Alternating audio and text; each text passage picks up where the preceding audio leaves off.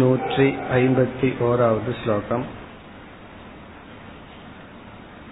अर्थोऽयमात्मगीतायाम्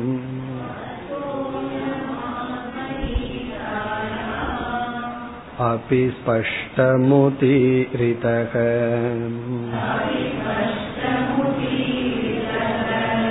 विचाराक्षम आत्मानम्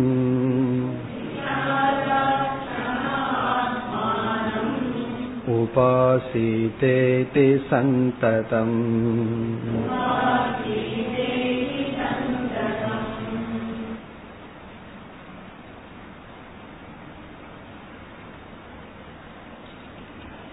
இந்த அத்தியாயத்தில் இதுவரை வித்யாரண்யர் கூறிய கருத்துக்கு புராணத்திலிருந்து பிரமாணத்தை கொடுக்கின்றார் ஆத்ம புராணம் என்ற ஒரு புராணம்.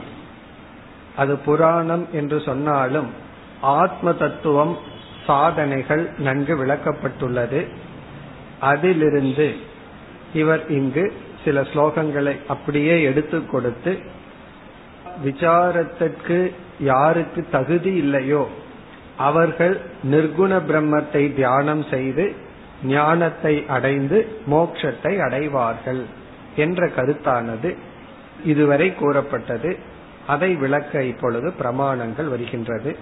அடுத்த மூன்று ஸ்லோகங்கள் நூற்றி ஐம்பத்தி இரண்டு ஐம்பத்தி மூன்று ஐம்பத்தி நான்கு. இந்த மூன்று ஸ்லோகங்கள் ஆத்ம புராணத்திலிருந்து எடுத்து கூறப்பட்டுள்ள ஸ்லோகங்கள். இவைகள் யாருக்கு விசாரத்துக்கு தகுதி இல்லையோ அவர்கள் தியானத்தின் மூலமாக தகுதிப்படுத்தி விசாரத்தில் ஈடுபட வேண்டும் அதுதான் கூறப்பட்டுள்ளது இனி நாம் ஸ்லோகத்திற்குள் செல்லலாம் நூற்றி ஐம்பத்தி இரண்டு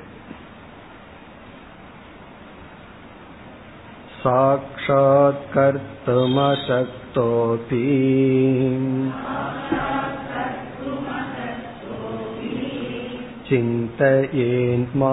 चिन्तयेन्मामसङ्कितः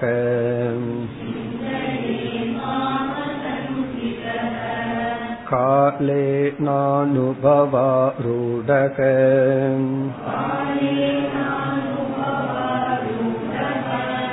भवेयं पलितो ध्रुवम्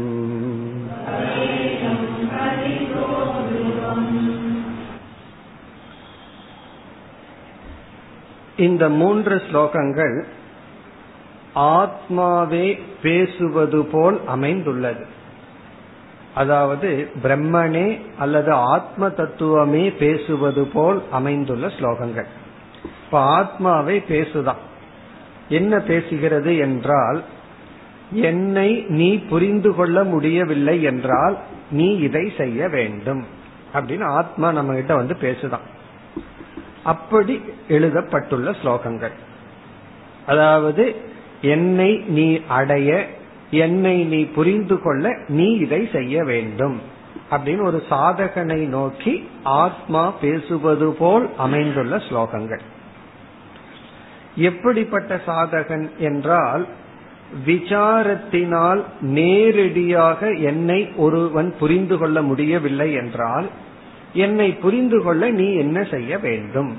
அப்படின்னு சொல்லி ஆத்மா அந்த சாதகனை பார்த்து கூறுகிறது. சாக்ஷாத் கர்த்தும் அசக்தக அதி.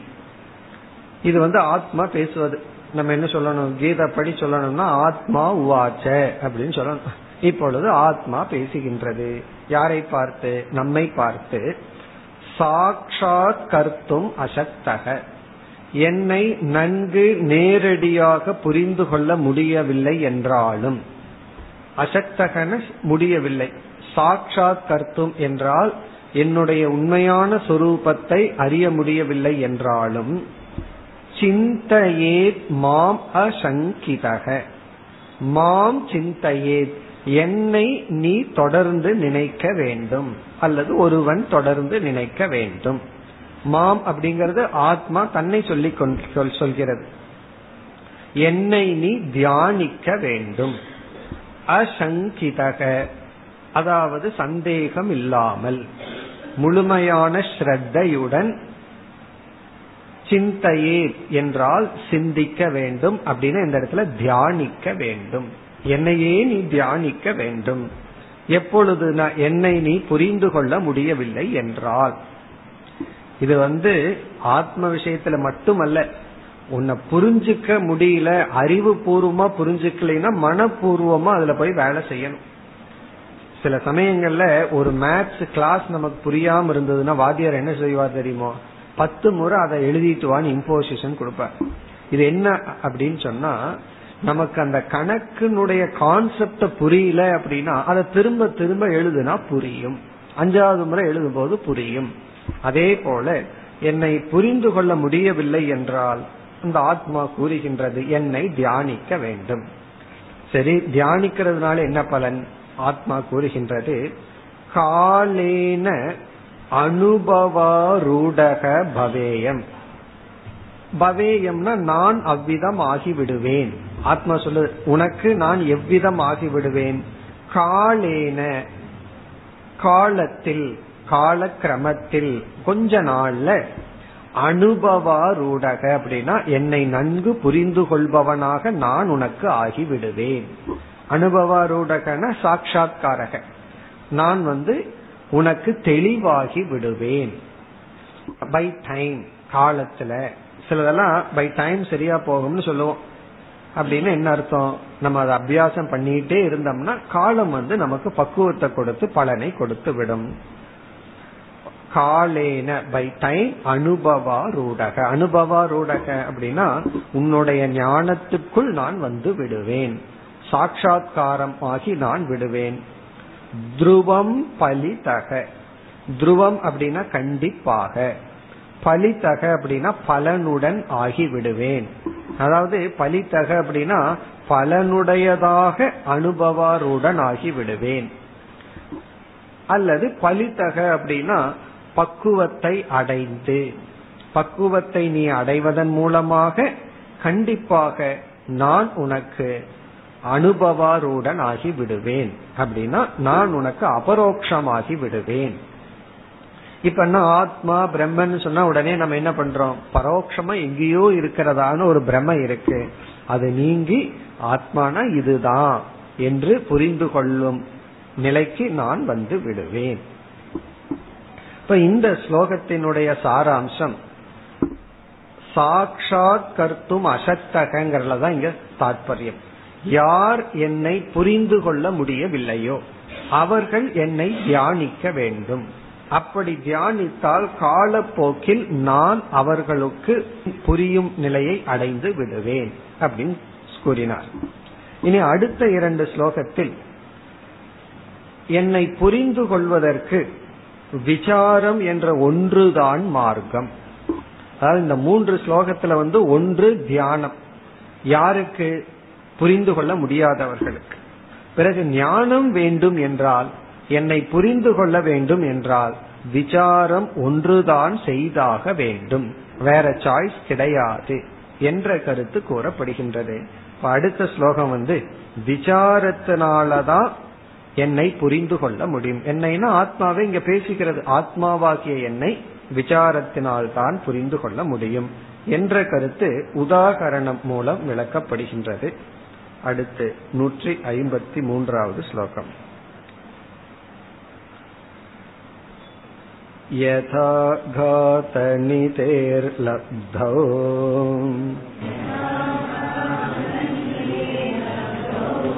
नोपायः खननं विना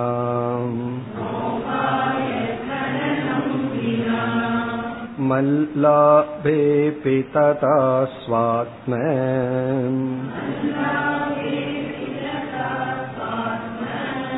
चिन्ता मुक्त्वा न चापरः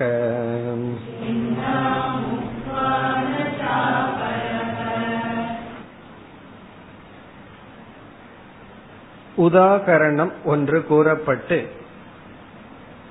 இங்கு என்னை புரிந்து கொள்ள விசாரம் செய்து என்னை தியானித்து அறிவதை தவிர வேறு மார்க்கம் இல்லை இங்கு என்ன உதாகரணம்?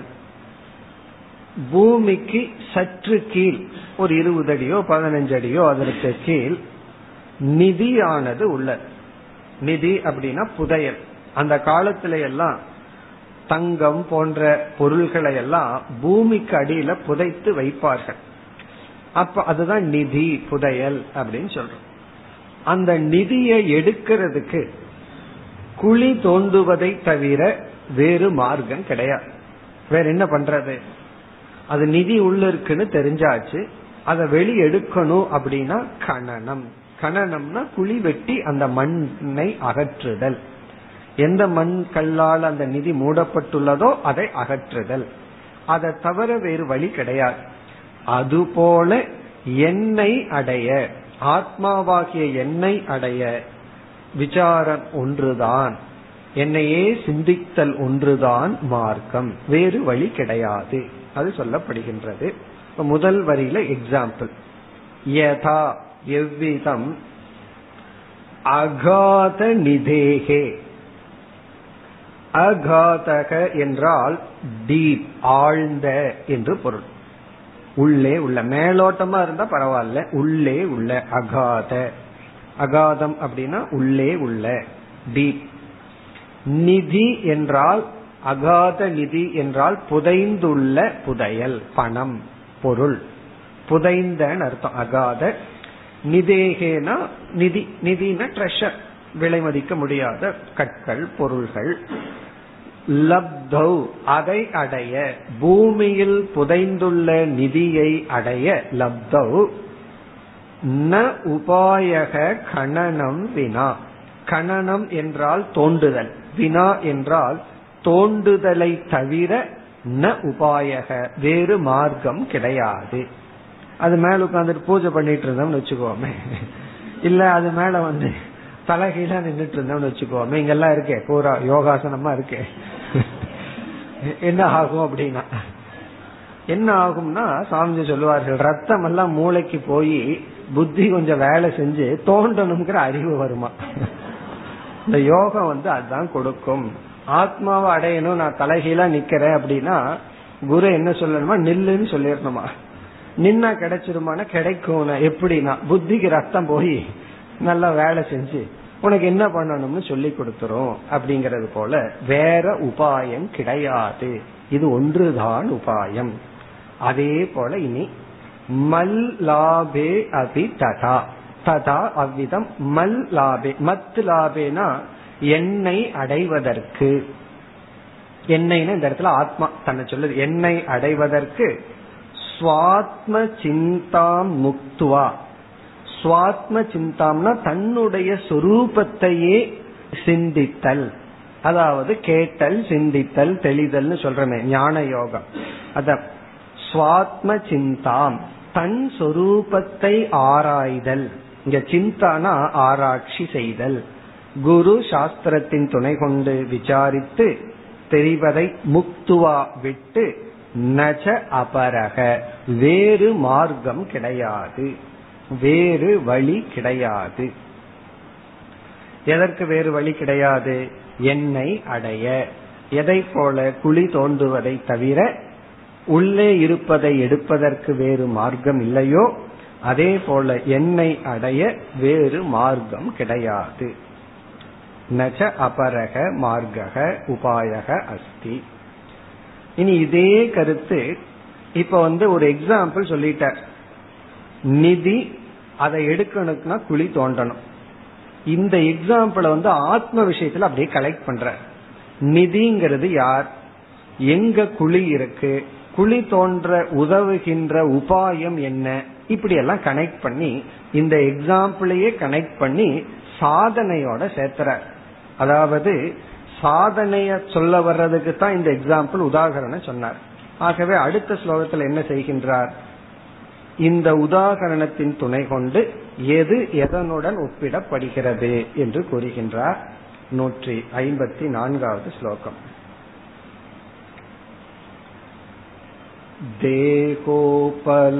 देहोपलमपाकृत्य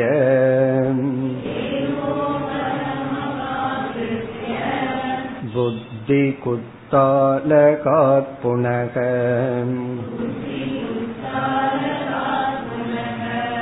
खात्वा मनोभुवं भूयः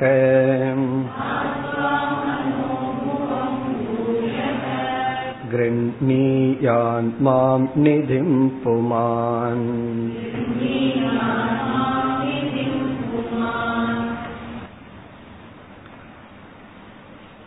உதாகரணம் இங்கு மேலும் வர்ணிக்கப்படுகின்றது இப்ப வந்து பூமி இருக்கின்றது அந்த பூமிக்குள் புதையல் இருக்கின்றது. மேல பார்த்தோம் அப்படின்னா கல்லு மண்ணெல்லாம் இருக்கும். சிறிய சிறிய கற்கள் எல்லாம் மண்ணெல்லாம் இருக்கும். அது வந்து ஸ்தூல சரீரத்திற்கு ஒப்பிடப்படுகிறது.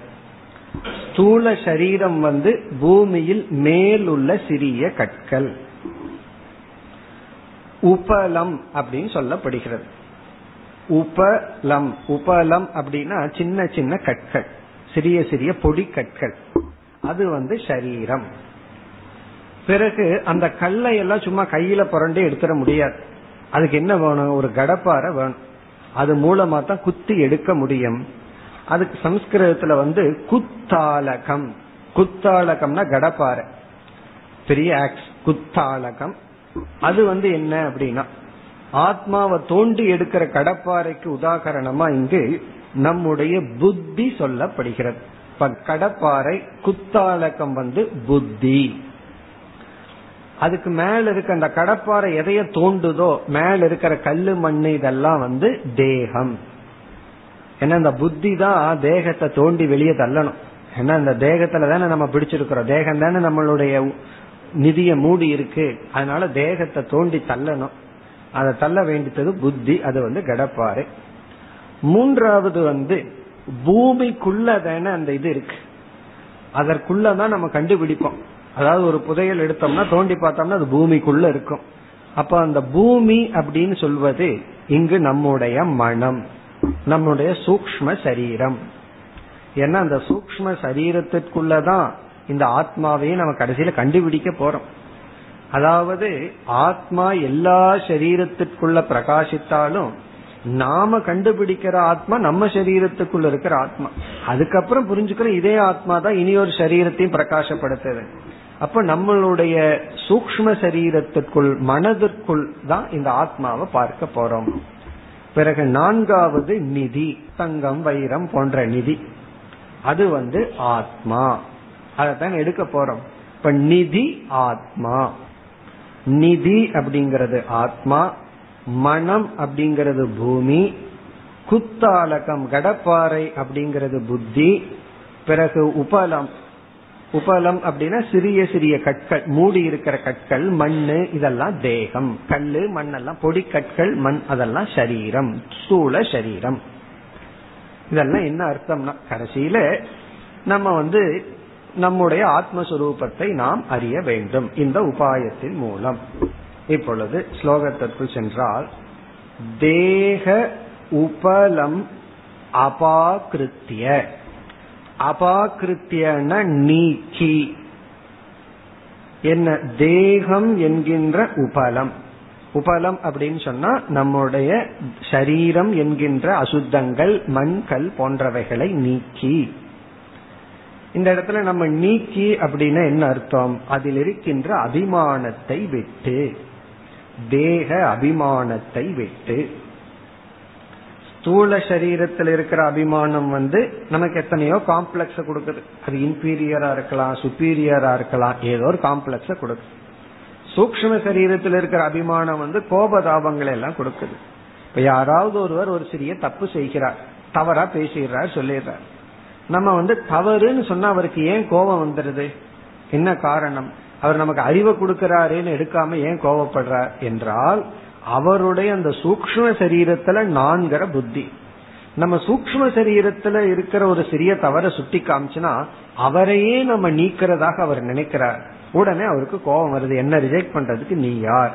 இப்ப இதெல்லாம் எதை காட்டுறதுன்னா அதுதான் அழுக்கு அது மேல் உள்ள பற்று அபாகிருத்தியனா அதை நீக்கி. சரீரத்தில் உள்ள ராகத்வேஷத்தை நீக்கி. என்பது பொருள். இப்ப முதல் ஸ்டெப் வந்து ஒரு குழி தோண்டணும்னா என்ன பண்ணுவோம்? முதல்ல சுத்தம் படுத்துவோம் குழி தோன்றதுக்கு. மேல இருக்கிறதையெல்லாம் அகற்றி ரெடி பண்ணிட்டு அதுக்கப்புறம் கடப்பாறையில குத்துவோம். அப்படி வந்து மேல் உள்ள கற்களான நம்முடைய சரீரத்தில் உள்ள அபிமானத்தை விட்டு புத்தி குத்தாலகா புனக காத்துவா புத்தி என்கின்ற கடப்பாறையில் காத்வா என்றால் தோண்டி குழி தோண்டி. அப்படின்னு என்ன இங்க விசாரத்தை மேற்கொண்டு. வெறும் அபிமானத்தை மட்டும் விட்டா பத்தாது. அபிமானத்தை விட்டா வேற ஒண்ணுல அபிமானத்தை பிடிச்சிருவோம். அன்னமய கோஷத்துல விட்டா பிராணமயத்தை பிடிப்போம். பிராணமயத்தை விட்டா மனோமயத்தை பிடிப்போம். அதனால எல்லாத்திலையும் பிடிப்பு விடணும்னா அறிவு தேவைப்படுகிறது. இப்ப புத்தி என்கின்ற கடப்பாறையினால் குத்தி மனோபுவம் மனோபுவம் என்றால் மனம் என்கின்ற பூமியை தோண்டி. மனோபுவம் மனம் என்கின்ற பூமியை தோண்டி. பூயக அது ஒரு முறை சொன்னா பார்த்தா ஒரே ஒரு முறை குத்தினா பார்த்தா மீண்டும் மீண்டும் குத்தணும். குத்தி தோண்டி. என்ன? கிருண்ணியாத் மாம் என்னை ஒருவன் எடுக்க வேண்டும். இங்க எண்ணெய் அப்படிங்கிறது வந்து ஆத்மா தன்னை சொல்லிக்கிறது. ஏன்னா ஆத்மா தானே இப்ப பேசிட்டு இருக்கு. ஆத்மா தன்னையே சொல்கின்றது. என்னை கிருண்ணியார் இப்ப ஆத்மாவே சொல்கிறது நான் யார்னா? நிதின். மாம் நிதின். நிதியாகிய என்னை.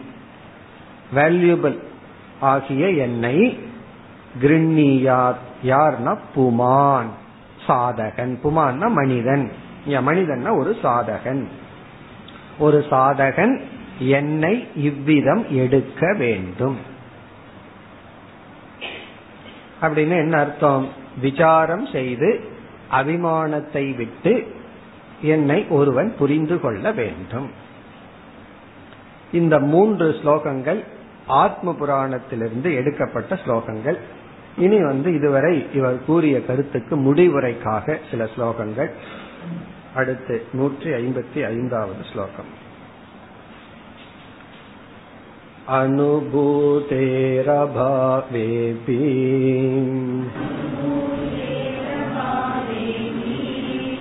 ब्रह्मास्मीत्येव चिन्त्यताम्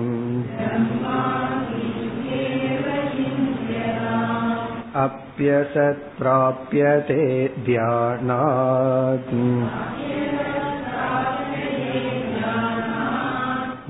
नित्यप्राप्तं ब्रह्म किं पुनः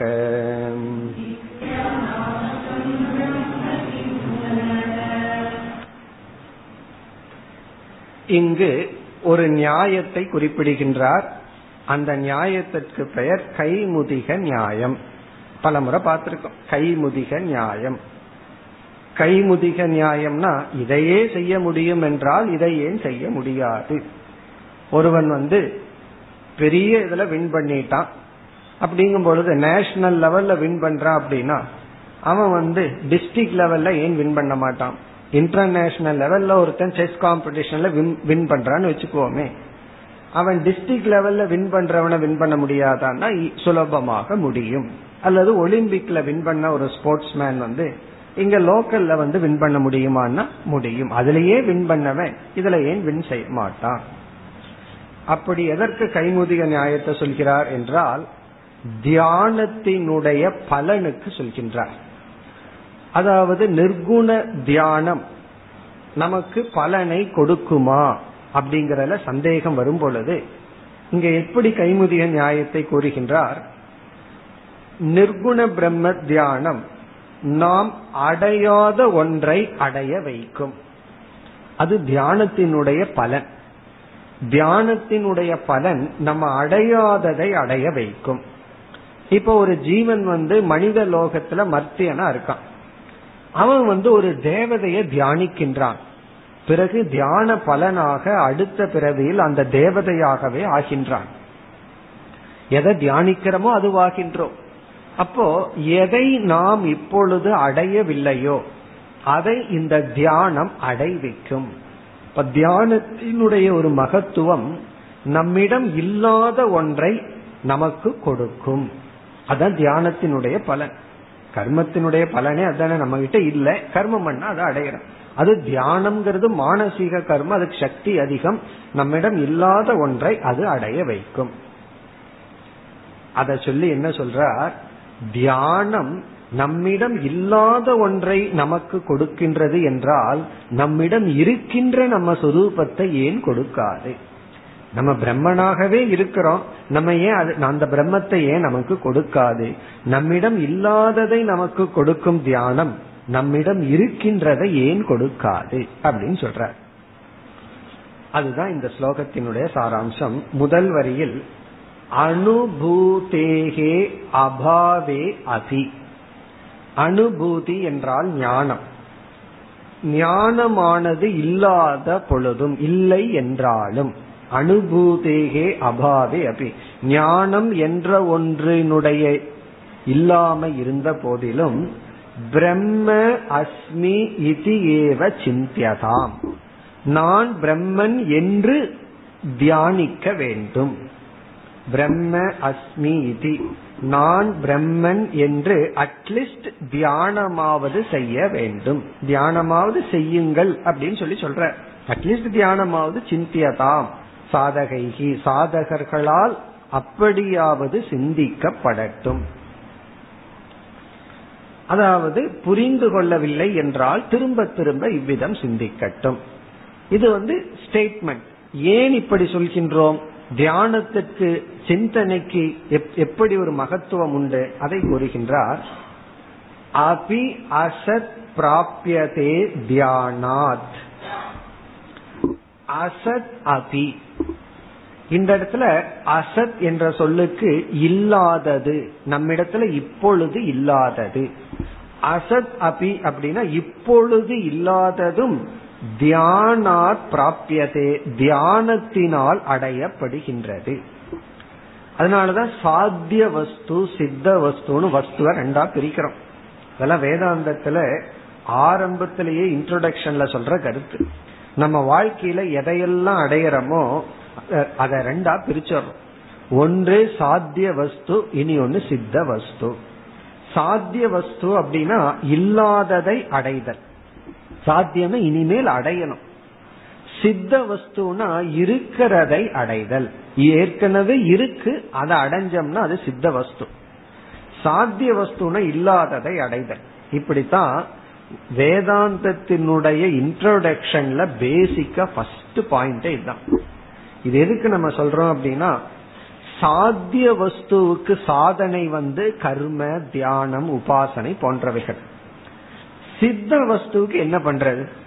அப்படின்னு கேட்டா அது ஏற்கனவே அடைஞ்சாச்சேன்னா அதை ஞானத்தினால் அடைதல். சித்த வஸ்துவை எதுக்கு அடையணும்னு ஒரு கேள்வி வந்துடும் அதான் இருக்கே அப்படின்னா ஒன்று அங்க லாஸையும் நம்ம ரெண்டா பேசுவோம். ரெண்டு விதத்துல ஒரு பொருளை இழக்கலாம். ஒன்று உண்மையிலேயே அந்த பொருளை இழத்தல். இனி ஒன்று அறியாமையினால் இழத்தல். ஒரு பொருள் நம்ம கிட்ட இல்லைன்னு நினைச்சிட்டோம்னா அதை நம்ம லூஸ் பண்ணிட்டோம். அதெல்லாம் வேதாந்த சாஸ்திரத்துல எக்ஸாம்பிள் சொல்லுவாங்க ஒருவன் வந்து போருக்கு போயிருக்கான். தன்னுடைய மகன் இறந்துட்டான்ங்கிற விஷயத்த சொல்கிறார்கள். உன்னுடைய பையன் போர்ல இறந்துட்டான். இப்ப தாய் வந்து தன் மகன் இறந்து விட்டான்னு நினைச்ச உடனே மகனை இழந்து விட்டான். ஆனா உண்மையிலேயே அவன் சாகல. வேற யாரோ செத்துருக்கான். அப்போ இவனை இவளை பொறுத்த வரைக்கும் உண்மையிலேயே இழந்திருந்தா என்ன துக்கம் வருமோ அதே துக்கம் தான் வருது. அப்போ வெளியே இருக்கிற சூழ்நிலை என்ன அப்படிங்கறது வேறு. அவன் மனதுல என்ன சூழ்நிலை ஏற்பட்டதுங்கிறது வேறு. அப்படி அறியாமையினால் இழத்தல். அது அப்ப சொல்லிட்டு வேதாந்த சாஸ்திரத்துல என்ன சொல்வார்கள்? ஒரு பொருள் வந்து உண்மையிலேயே இழந்துதா இல்லையாங்கிறது முக்கியத்துவமே கிடையாது. நீ அறியாமையில இழந்துட்ட அப்படின்னா அது உண்மையிலேயே இழந்ததற்கு சமம். அது இருந்த பொழுதும் அதே போலதான் ஆத்மா. ஆத்மா இருந்தும் அறியாமையில் இழந்ததனால் அது வந்து சித்த வஸ்து. அது அறிவினால் அடைய வேண்டும். அதைத்தான் இங்கு வித்யாரண்யர் குறிப்பிடுகின்றார். அசத் அபி பிராபியதே தியானார். இல்லாததும் தியானத்தினால் அடையப்படும் பொழுது நித்திய பிராப்தம் அல்லது ஆப்தம். ஆப்தம் பிராப்தம் ஒண்ணுதான். நித்திய ஆப்தம்னா என்றும் அடைந்தது. எப்பொழுதுமே நம்மால் அடையப்பட்டது என்னன்னா பிரம்ம. பிரம்மன் நித்தியமாக அடையப்பட்ட பொருள். கிம் புனக. எப்பொழுதும் அடையப்பட்ட பொருளை கிம் புனகன ஏன் தியானத்தில் அடைய முடியாது? தியானம் ஏன் அதை நமக்கு காட்டி கொடுக்காது? இல்லாததை நமக்கு உருவாக்குவதே தியானம் பண்ணுதுன்னா இருக்கிறத அடையிறதுக்கு அந்த தியானம் ஏன் உதவாது? ஏன்னா அந்த தியானம் நமக்கு பக்குவத்தை கொடுத்து அறிவை கொடுக்க அது ஏன் உதவாது? ஆகவே என்ன அர்த்தம் அப்படின்னா கன்க்ளூஷன் என்ன? இந்த நிர்குண தியானம் முக்கியம். இந்த தியானத்தை நாம் செய்ய வேண்டும். எதற்குனா எப்பொழுதும் அடைந்த அந்த பிரம்மத்தை அடைய. இங்க கேள்வி வரலாம் எப்பொழுதும் அடைய வேண்டிய பிரம்மத்தை நான் எதுக்கு அடையணும்? அப்படி எல்லாம் சந்தேகம் வந்தா நம்ம மறுபடியும் யூகேஜில போய் உட்காரணும்னு அர்த்தம். ஏன்னா அதுக்கெல்லாம் நம்ம ஏற்கனவே பதில் பல முறை பார்த்திருக்கோம். ஏற்கனவே அடைந்ததை ஏன் அடைய வேண்டும் என்றால் அதை நாம் அறியாமையில் இழந்துள்ளோம். அதை நீக்க ஞானம் ஞானத்துக்கு விசாரம். இனி அடுத்த ஸ்லோகத்தில் இவ்விதம் தியானத்தினுடைய மகிமையை தெரிந்து யார் தியானம் செய்யவில்லையோ அவர்களை நம்ம என்னவென்று அழைக்கலாம் அப்படின்னு சொல்ற இவ்வளவும் தெரிஞ்சு தெரிஞ்சு நான் ஒன்னும் பண்ண மாட்டேன் அப்படின்னா அவங்களை என்ன செய்வது அதை குறிப்பிடுகின்றார் அடுத்த ஸ்லோகம் தியானத்தினுடைய மகிமையை பேசும் ஸ்லோகம் நூற்றி ஐம்பத்தி ஆறு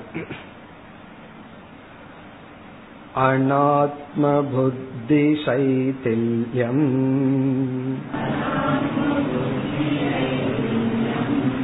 फलं ध्यानात् दिने दिने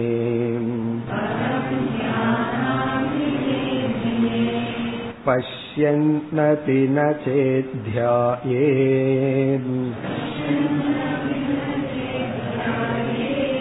कोपरोऽस्मात् पशुर्वत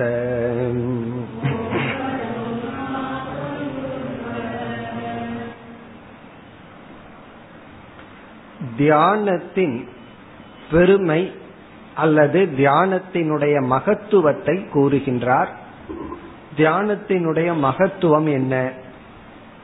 அனாத்ம புத்தி சைதல்யம் பலம்.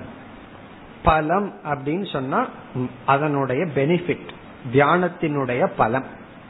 தியானம் செய்வதனால் நமக்கு கிடைக்கின்ற பலன். தியானாத் தியானத்திலிருந்து இப்படிப்பட்ட பலம் நமக்கு கிடைக்கின்றது. நான் நேத்து தியானம் பண்ணனே எனக்கு அந்த பலன் வரலையே அப்படின்னு சொன்னா தினே தினே தொடர்ந்து செய்வதனால் அதுதான் இங்க முக்கியம். எல்லாத்துக்கும் இந்த இன்ஸ்டன்ட் தான் ரொம்ப தேவைப்படுது. உடனடியா வரணும். திடீர் சேமியாங்கிற மாதிரி உடனடியாக வர வேண்டும். அப்படின்னு கிடையாது. தினே தினே சனைகி மெதுவாக இப்படிப்பட்ட பலன் கிடைக்கும். என்ன பலன்? அனாத்ம புத்தி சைதில்யம் அனாத்ம புத்தியை அனாத்மாவில் இருக்கின்ற எண்ணத்தை அபிமானத்தை புத்தினா இந்த இடத்துல அபிமானம். பற்று அப்படின்னு அர்த்தம். அனாத்ம புத்தினா அனாத்மாவான சரீரத்திலும் உலகத்தில் உள்ள பொருள்களிலும் இருக்கின்ற பற்றை சைத்தில்யம் அப்படின்னா பலகீனப்படுத்தும் உடைத்து எரித்து விடும். அனாத்மாவில் உள்ள பற்றை உடைக்கின்ற உடைத்து தகர்த்துகின்ற. அதுக்கு ஒரு தைரியம் வேணும். சொப்பனத்தை போல் துணிய வேண்டும் அப்படின்னு சொல்லுவார் இந்த ஜாகிரத்தில் இருக்கிற அவ பொருளை எப்படி பார்க்கணுமா?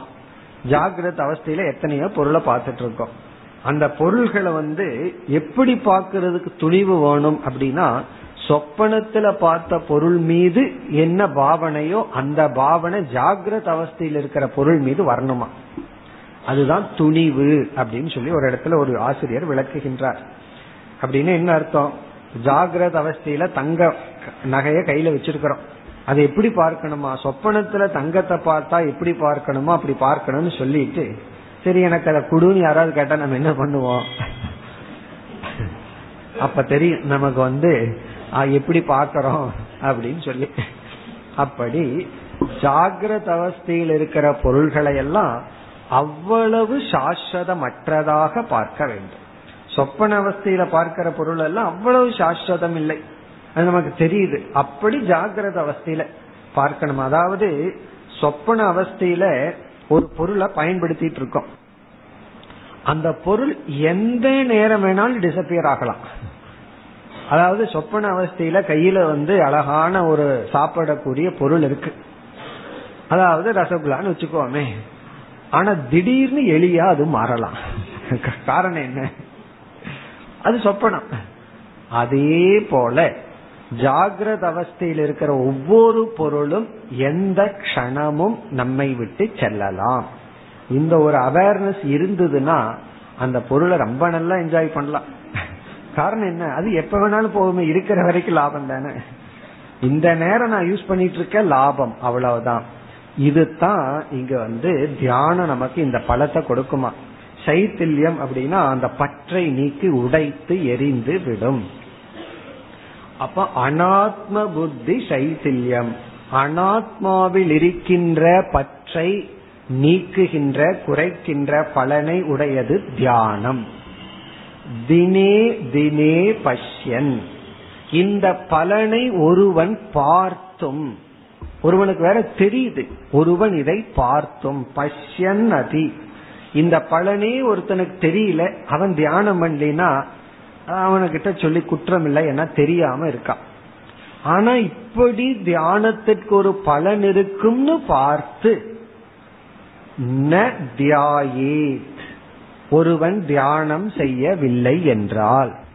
இவ்வளவு நேரம் தியானத்தை பத்தி பேசிட்டு வித்யாரண்யர் கடைசியில சந்தேகம் வந்துரு.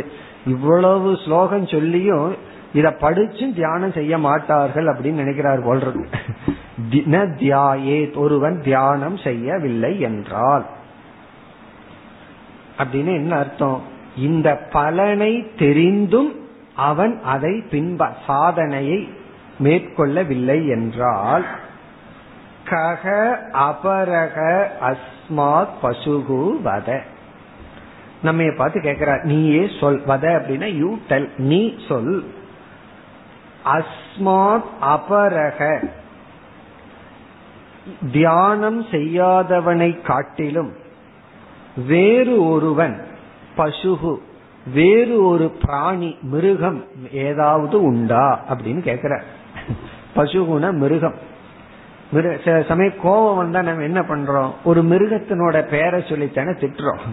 எந்த மிருகத்துக்கு நமக்கு ரொம்ப ரெசம்பிளன்ஸ் இருக்கோ அந்த மிருகத்தினுடைய பேரை சொல்லி திட்டுவோம். காரணம் என்ன? எந்த மிருகத்தை பேரை வேணாலும் சொல்லலாம். எதுக்கு நமக்கு அதுக்கு ரொம்ப சம்பந்தம் இருக்கோ அதை சொல்லி திட்டுவோம். சில பேர் நாயின்னு திட்டுவார்கள் சில பேர் கழுதைன்னு திட்டுவார்கள். அப்படி நம்ம வந்து மிருகத்தினுடைய பேரை சொல்லி திட்டுவோம். அதனால இங்க வித்யாரண்யர் வந்து அந்த மிருகத்தோட பேரை சொன்னாலும் மிருகம்னு சொல்லிடுறாரு. அவங்கவுங்க எது பிடிக்குதோ அதை வச்சுக்கலாம். அஸ்மாத் அபரக கக பசுகு. இப்படி செய்யாதவனுக்கு வேறாக பசுவை தவிர வேறு யார சொல்ல முடியும்? மிருகம் அப்படின்னு சொல்ற இதனுடைய அர்த்தம் என்ன அப்படின்னா மிருகம்தான் புரிந்து கொள்ளாமல் அதையே செய்யும். இந்த அந்த பசு இருக்கே அதை வந்து என்னதான் அடிச்சாலும் மீண்டும் அந்த காட்டுக்குள்ள போகும். பக்கத்து காட்டுக்குள்ள போய் புல் மேய்ந்தா நமக்கு அடி உழுகும் அது தெரியாதானா அது டெய்லி அடி வாங்கும். ஆனாலும் அது போகும். காரணம் என்னன்னா அது பசு. அதான் அதான் லாஜிக் அதுக்கு மேல அது ஒன்றும் சொல்ல வேண்டாம். அது மாடுன்னு சொன்னாவே போதும். காரணம் என்ன? அதுக்கு புத்திக்கு போதாது. அதுக்கு டெய்லி அடி வாங்கினா தான் அதுக்கு புரியும். அந்த நேரத்துக்கு தான் அந்த அடி. அதே போல நம்ம எவ்வளவுதான் சம்சாரம் நம்ம சுட்டாலும் மீண்டும் மீண்டும் அதே பற்று. அவரிடத்திலே அதனிடத்திலேயே பற்ற நம்ம வைக்கிறோம். சாதனையை செய்வதில்லை. காரணம் என்னன்னா நம்ம பசுவுக்கு கீழ் உள்ளோம். இதெல்லாம் எதற்குனா கொஞ்சம் ரோசத்தை ஓட்டுறதுக்காக நமக்கு. கொஞ்சம் ரோசம் வந்து என்ன பண்ணணும்னா இந்த தியான தீபத்தை நம்ம படிச்சுட்டு தியானம் செய்ய வேண்டும். படிப்பதோடு நிறுத்தாமல் இதை நம்ம செய்யணுங்கிறதுக்காக வித்யாரண்ய சொல்ற ஏன்னா ஆத்ம விசாரத்துல விசாரமும் உபதேசமும் அப்படியே போகும். இப்ப வந்து பஞ்ச கோஷ விவேகம் பண்றோம். அந்த கிளாஸ்லயே சாதனை நடக்குது. அதுக்கப்புறம் அதை நம்ம புரிஞ்சிட்டோம்னா அதோட முற்றுப்புள்ளி. ஆனா தியானம் பண்ணணும் அப்படிங்கறத பத்தி நம்ம பேசிட்டு தியானம் பண்ணணும் புரிஞ்சுட்டேன் அதோட ஃபுல் ஸ்டாப்ங்கிறது கிடையாதுன்னு சொல்ற. நம்ம போய் வீட்டுல தியானம் செய்ய வேண்டும். நிதித்தியாசனம் அல்லது நிர்குண உபாசனை செய்ய வேண்டும். புரிஞ்சா அது நிதித்தியாசனம். புரியவில்லை என்றால் அது நிர்குண உபாசனை. இப்ப இதை தெரிந்தும் யார் இதை செய்யவில்லையோ அவர்கள் இவர்களுக்கு வேறாக பசு வேறு எந்த பசு இருக்கின்றது? அப்படின்னா இவர்கள் பசுவுக்கு சமம். இனி அடுத்த ஸ்லோகத்தில் பலஸ்ருதி அதாவது தியானம் எப்படிப்பட்ட பலனை கொடுக்கும்? அது ஞானம்னு சொல்லுவார். ஞானம் எப்படிப்பட்ட பலனை கொடுக்கும் என்று குறிப்பிடுகின்றார். நூற்றி ஐம்பத்தி ஏழாவது ஸ்லோகம். देहाभिमानं विद्वस्य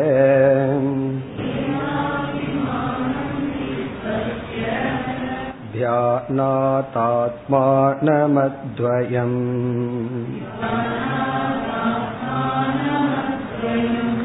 पश्यन्मर्त्यो मृतो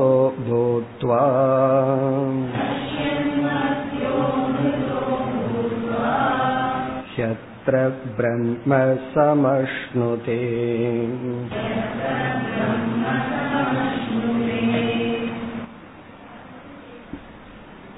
மிக அழகாக பலஸ்ருதி செய்கின்றார் தேக அபிமானம் வித்வசிய தியானாத் தியானம் என்ற சாதனையின் மூலம் மிக தெளிவான அழகான ஸ்லோகம் இது தியானாத் தியானத்தின் மூலம் தேக அபிமானம் வித்வசிய தேகத்தில் உள்ள அபிமானத்தை விடுத்து தேகத்தில் உள்ள அபிமானத்தை தியாகம் செய்து தேக அபிமானத்தை விடுத்து விட்டு வித்வசனா துவம்ஸ் அப்படிங்கிற தாதுல இருந்து வந்தது. துவம்ஸ் அப்படின்னா நாசம் விடுதல் விட்டு விடுதல். வித்வசியன விட்டு. எப்படி தியானாத்? எதை விட்டு? தேக அபிமான். தேகத்தையே விட சொல்லல. தேக அபிமானத்தை விட சொல்கின்றார். அது எப்படி? தியானத்தினால். இப்ப மோகத்தினால அபிமானம் வந்தது. தியானத்தினால அந்த அபிமானத்தை குறைத்து விட்டு ஆத்மானம் அத்வயம் பஷ்யன். பஷ்யன்னா அறிந்து. எப்படி? எதை? ஆத்மானம். தன்னை. தன்னை அறிந்து. எப்படி தன்னை அறிதல்? அத்வயம் இரண்டற்றதாக. தான் இரண்டற்றதாக தன்னை அறிந்து. இரண்டற்றதாக தன்னை அறிந்து. இரண்டற்றதுன்னு சொன்னா இந்த துவைதமான ஜெகத் மித்யா. நான் வந்து சத்தியம். அகம் பிரம்ம சத்திய சுரூபக. ஜெகத் வந்து செகண்ட்னு கவுண்ட் பண்ண முடியாது. இரண்டுன்னு எண்ண முடியாத ஒன்று. அதை விடுத்து சரீர அபிமானத்தை குறைத்து விட்டு ஆத்மா இரண்டற்றது அத்வைதம் என்ற உண்மையை அறிந்து இப்படி அறிபவன் யார்னா மர்த்தியக. அழியக்கூடிய மனிதன் மத்தியகன சாதகன். அதுலயே வந்து ஒரு லட்சணம் கொடுத்தார் மத்தியகன சம்சாரி. சம்சாரியாக இருப்பவன் இவ்விதம் அறிந்து அமிர்தக பூத்துவா மரணமற்றவனாக அவன் ஆகி இந்த சரீரத்தில் இருக்கிற அபிமானத்தை விட்டு தன்னை அத்வைதம் என்று உணர்ந்தவுடன் மரணமற்றவனாக ஆகி அத்திர பிரம்ம சமஷ்ணுதே இங்கேயே பிரம்மத்தை அடைகின்றான். ஸ்ருதி வாக்கிய அப்படியே எடுத்து போடுற. அத்திர பிரம்ம சமஷ்ணுதே. இங்கேயே அப்படின்னா ஜீவன் சன். அத்திரனா உயிரோடு இருக்கும் பொழுதே. இனி ஒரு பொருள் அத்திரனா அஸ்மின் ஷரீரே ஏவ. இந்த உடலில் இருக்கும் பொழுதே. எந்த உடலுக்குள் இருந்து இவன் சம்சாரியா இருந்தானோ அதே உடலுக்குள் இருந்து கொண்டே பிரம்ம சமஷ்ணுதே. பூர்ணமான பிரம்மத்தை அடைகின்றான் பிரம்மமாக ஆகின்றான். பொதுவா சந்தோஷமா இருக்கணும்னா வீட்டை மாத்துங்கன்னு சொல்லுவோம். அதுதானே சொல்கிறார். கொஞ்ச நாள் வந்து வியாபாரத்துல கஷ்டம் வந்தாலோ நோய் வந்துட்டு இருந்தாலோ வீட்டை மாத்தினா சரியா போகும்னு சொல்லுவாங்க. ஆனா நம்ம உடலையும் மாத்திக்க மாட்டோம் மனசையும் மாத்திக்க மாட்டோம். வீட்டை தான் மாத்தி இருப்போம் ஆனாலும் ஒரு நம்பிக்கை வீட்டை மாத்தினா சரியா போகும்னு. அது உண்மையா பொய்யான்னா அது உண்மைதான். காரணம் அந்த நம்பிக்கைக்கு அவ்வளவு ஒரு சக்தி இருக்கு. அந்த நம்பிக்கை ஸ்ரத்தையினுடைய பலம் அது. அந்த நம்பிக்கையுடன் போகும்போது நம்ம அறியாம ஒரு ஹோப் வந்துடுது உடனே அதுவே நமக்கு சில பலனை கொடுக்குது வியாபகாரிகத்துல. இங்க பாரமார்த்திகத்துல சரீரம்ங்கிற வீட்டை மாத்த வேண்டாம். இதே சரீரத்தில் இருந்து கொண்டே ஒருவன் பூரண பிரம்மனாக இருக்கின்றான். இது வந்து தியானம் எப்படிப்பட்ட பலனை கொடுத்து இப்படிப்பட்ட ஞானத்திற்கு இப்படிப்பட்ட பலன். இந்த ஒரு ஸ்லோகம் வந்து ஒரு சூத்திரம் மாதிரி பண்ணியிருக்கார். தியானம் அப்படிங்கறது வந்து அனைத்து யோகம்னு அர்த்தம். தியானாத்துங்கிற இடத்துல யோகாத்துன்னு போட்டோம் அப்படின்னா அதாவது வந்து கர்ம யோகம் பக்தி யோகம் எத்தனையோ யோகம் எல்லாம் இருக்கே. அனைத்து சாதனைகள். அந்த சாதனைகள் மூலம் தேக அபிமானத்தை விடுத்து. நம்ம கஷ்டமே இந்த தேக அபிமானம் தான் காரணம் அந்த தேக அபிமானத்தினாலதான் சம்சாரியா இருக்கிறோம். அதே தேக அபிமானத்தினாலதான் ஞானத்திற்கு தகுதி அடையாம இருக்கிறோம். இப்ப தேக அபிமானத்தை விடும் பொழுது உடனே ஞானத்திற்கு தகுதி அடைகின்றோம்.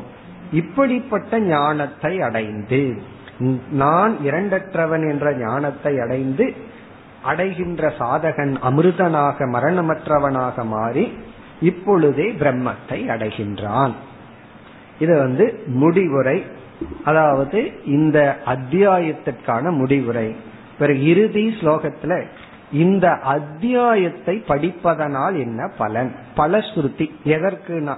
இந்த ஒன்பதாவது தியான தீபத்தை ஒருவர் படித்தால் அவர்களுக்கு என்ன பலன் கிடைக்கும்? என்ன பலன் கிடைக்கும்? இப்ப என்ன பலன் சொன்னாரோ அதே கிடைக்கும்னு சொல்ற. இறுதி ஸ்லோகம் நூற்றி ஐம்பத்தி எட்டு. ध्यानदीपमिमं सम्यक्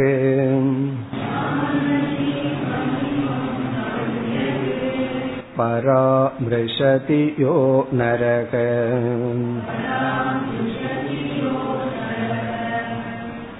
मुक्तसंशय एवायम्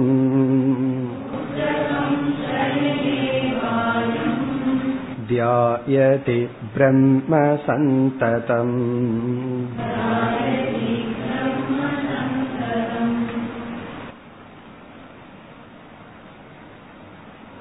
இந்த அத்தியாயத்தை படிப்பதனுடைய பலன் தியான தீபம் இமம் இமம்னா இந்த தியான தீபம் இந்த ஒன்பதாவது அத்தியாயத்தை யக நரக எந்த ஒரு சாதகன் சம்யக் பராமிருஷதி. நன்கு ஆராய்ச்சி செய்கின்றானோ. பராமரிஷதினா படிக்கிறது மட்டுமல்ல நன்கு ஆராய்ச்சி செய்கின்றானோ. கேட்டு ஆராய்கின்றானோ. இந்த தியான தீபத்தை சம்யக்னு வேற போட்டுறார். நன்கு கமிட்மெண்டோட நன்கு யக நரக எந்த ஒரு மனிதன் இந்த தியான தீபத்தை ஆராய்ச்சி செய்கின்றானோ? ஆராய்கின்றானோ? அவன் எப்படிப்பட்ட பலனை அடைகின்றான்? முக்த சம்சயக ஏவ அயம். அவன் முக்த சம்சயக சந்தேகத்திலிருந்து விடுதலை அடைந்தவன் ஆகுகின்றான் அவன் வந்து சந்தேகத்திலிருந்து விடுவிக்கப்படுகின்றான். சித்தியதே ஹிருதய கந்திகி பித்தியதே சர்வ அதாவது சித்தியதே சர்வ சம்சயாக. எல்லா சந்தேகங்களும் நீக்கப்படும். பித்தியதே ஹிருதய கிரந்திகின்னு சொல்றது போல ஹிருதயத்தில் உள்ள கிரந்தி எல்லாம் நீக்கப்பட்டு சித்தியதே சர்வ சம்சயாக க்ஷீயதே சர்வ கர்மானின் உபனிஷத்துல சொன்னது போல எல்லா சந்தேகங்களும் நீக்கப்பட்டு தியாயதி பிரம்ம சந்ததம். சந்ததம்னா எப்பொழுதும். பிரம்ம பிரம்மத்தை தியாயதி தியானிக்கின்றான். அப்படின்னா என்ன அர்த்தம் அப்படின்னா இவனுக்கு சந்தேகம் எல்லாம் போய் இவனுடைய மனதுல என்னைக்குமே பிரம்மந்தான் நிலைத்திருக்கும். இவன் பிரம்மத்தையே தியானித்து கொண்டு இருப்பான் வித்யாரண்யர் இங்க எப்படி போடுறார்? பிரம்மத்தை தியானம் பண்ணணுங்கிறது சாதனையா சொன்னவர் பிரம்மத்தை தியானம் பண்றதே பலமா சொல்ற. இவன் பிரம்மத்தை தியானம் பண்ணிட்டு தான் இருப்பான். காரணம் என்ன? இவனை பொறுத்த வரைக்கும் எல்லாம் பிரம்மன் தான் ஆகவே இவன மனதுல ஓடுகின்ற விருத்திகள் எல்லாமே அது பிரம்ம தியானம் தான் அப்படி பிரம்மத்தை தியானம் செய்வான் அப்படின்னா அது ஒரு பலமா சொல்லலாம். பிரம்மத்தை தியானம் பண்ண வேண்டும்னா சாதனை. சரி பிரம்மத்தை தியானம் பண்ண வேண்டும் சொன்னீங்களே தியானம் பண்ணதுக்கு அப்புறம் என்ன கிடைக்கும்னா நீ பிரம்மத்தை தியானம் செய்வாய். அதுதான் பலம். இப்ப தியானம் பண்ண வேண்டும்னா சாதனை தியானம் செய்வாய்னா பலம். தியானம் செய்யறதுனால என்ன பலம்னா அது என்ன பதில் சொல்றது? நீ பிரம்மத்தையே நினைச்சிட்டு இருந்தா பிரம்மம் பூர்ணஸ்வரூபம் நீ பூர்ணமாக இருப்பாய். அப்படி முக்த சம்சயன கிரந்தம் சிரவண மனநத்தினுடைய பலன் வந்து சம்சய நாசம்தான் சந்தேகம் எல்லாம் நமக்கு நீங்கும். ஏன்னா இவர் இப்ப நம்ம செஞ்சது வந்து பராமர்ஷக அப்படின்னு சொன்னா ஆராய்ச்சி செய்தல்.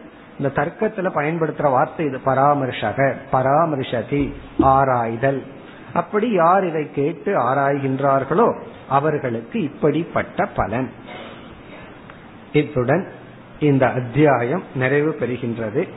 நாம் இதனுடைய சாராம்சத்தை இப்பொழுது பார்ப்போம்.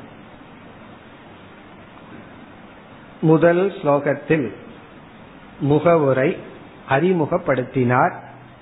அதாவது உபாசனம் படிப்படியாக மோட்சத்தை கொடுக்கும். இந்த அத்தியாயத்தில் இவர் என்ன செய்ய விரும்புகின்றாரோ அதை அறிமுகப்படுத்துவதுதான் முதல் ஸ்லோகம். முதல் ஸ்லோகத்தில் என்ன அறிமுகப்படுத்தினார்? இந்த உபாசனம் நமக்கு கிரமமாக பலனை கொடுக்கும்.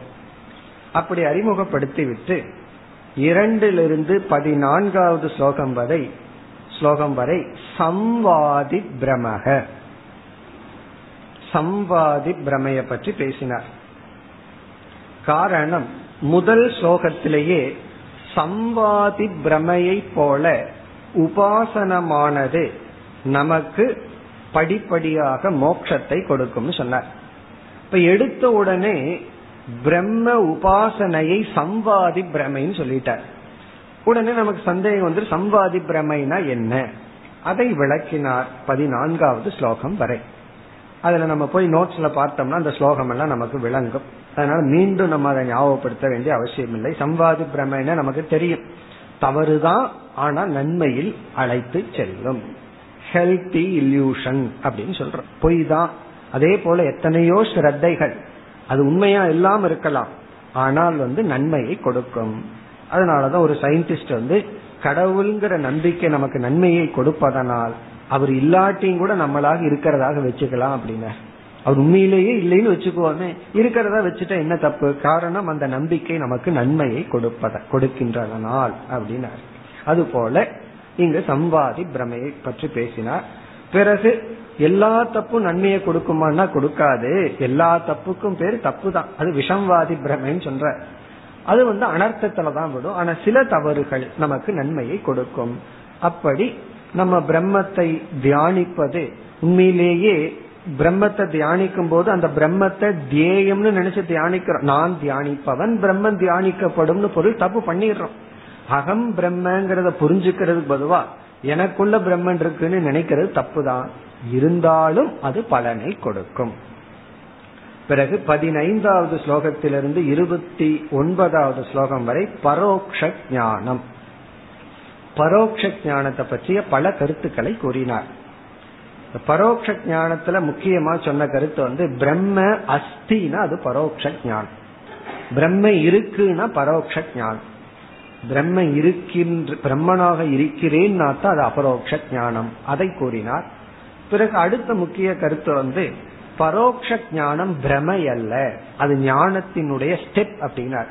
பரோட்ச ஞானம் தப்பான ஞானம் அல்ல அது வந்து ஞானத்தின் ஒரு படி. ஒரு பூவை பார்க்கிறோம் இது மலர் அப்படிங்கிறது ஒரு ஞானம் தான் அதுக்கப்புறம் இது ரோஜா பூங்கிறது இம்ப்ரூவ்டு நாலேஜ் அது போல பரோட்ச ஞானம் ஞானம் தான் சொன்னார். பிறகு முப்பதாவது ஸ்லோகத்திலிருந்து ஐம்பத்தி மூன்றாவது ஸ்லோகம் வரை விசாரத்தினால் அபரோக்ஷ ஞானம். அபரோக்ஷ ஞானத்தை அடையணும்னா விசாரம் தான் பண்ணணும். இங்க ஒரு முக்கியமான கருத்து சொன்னார்.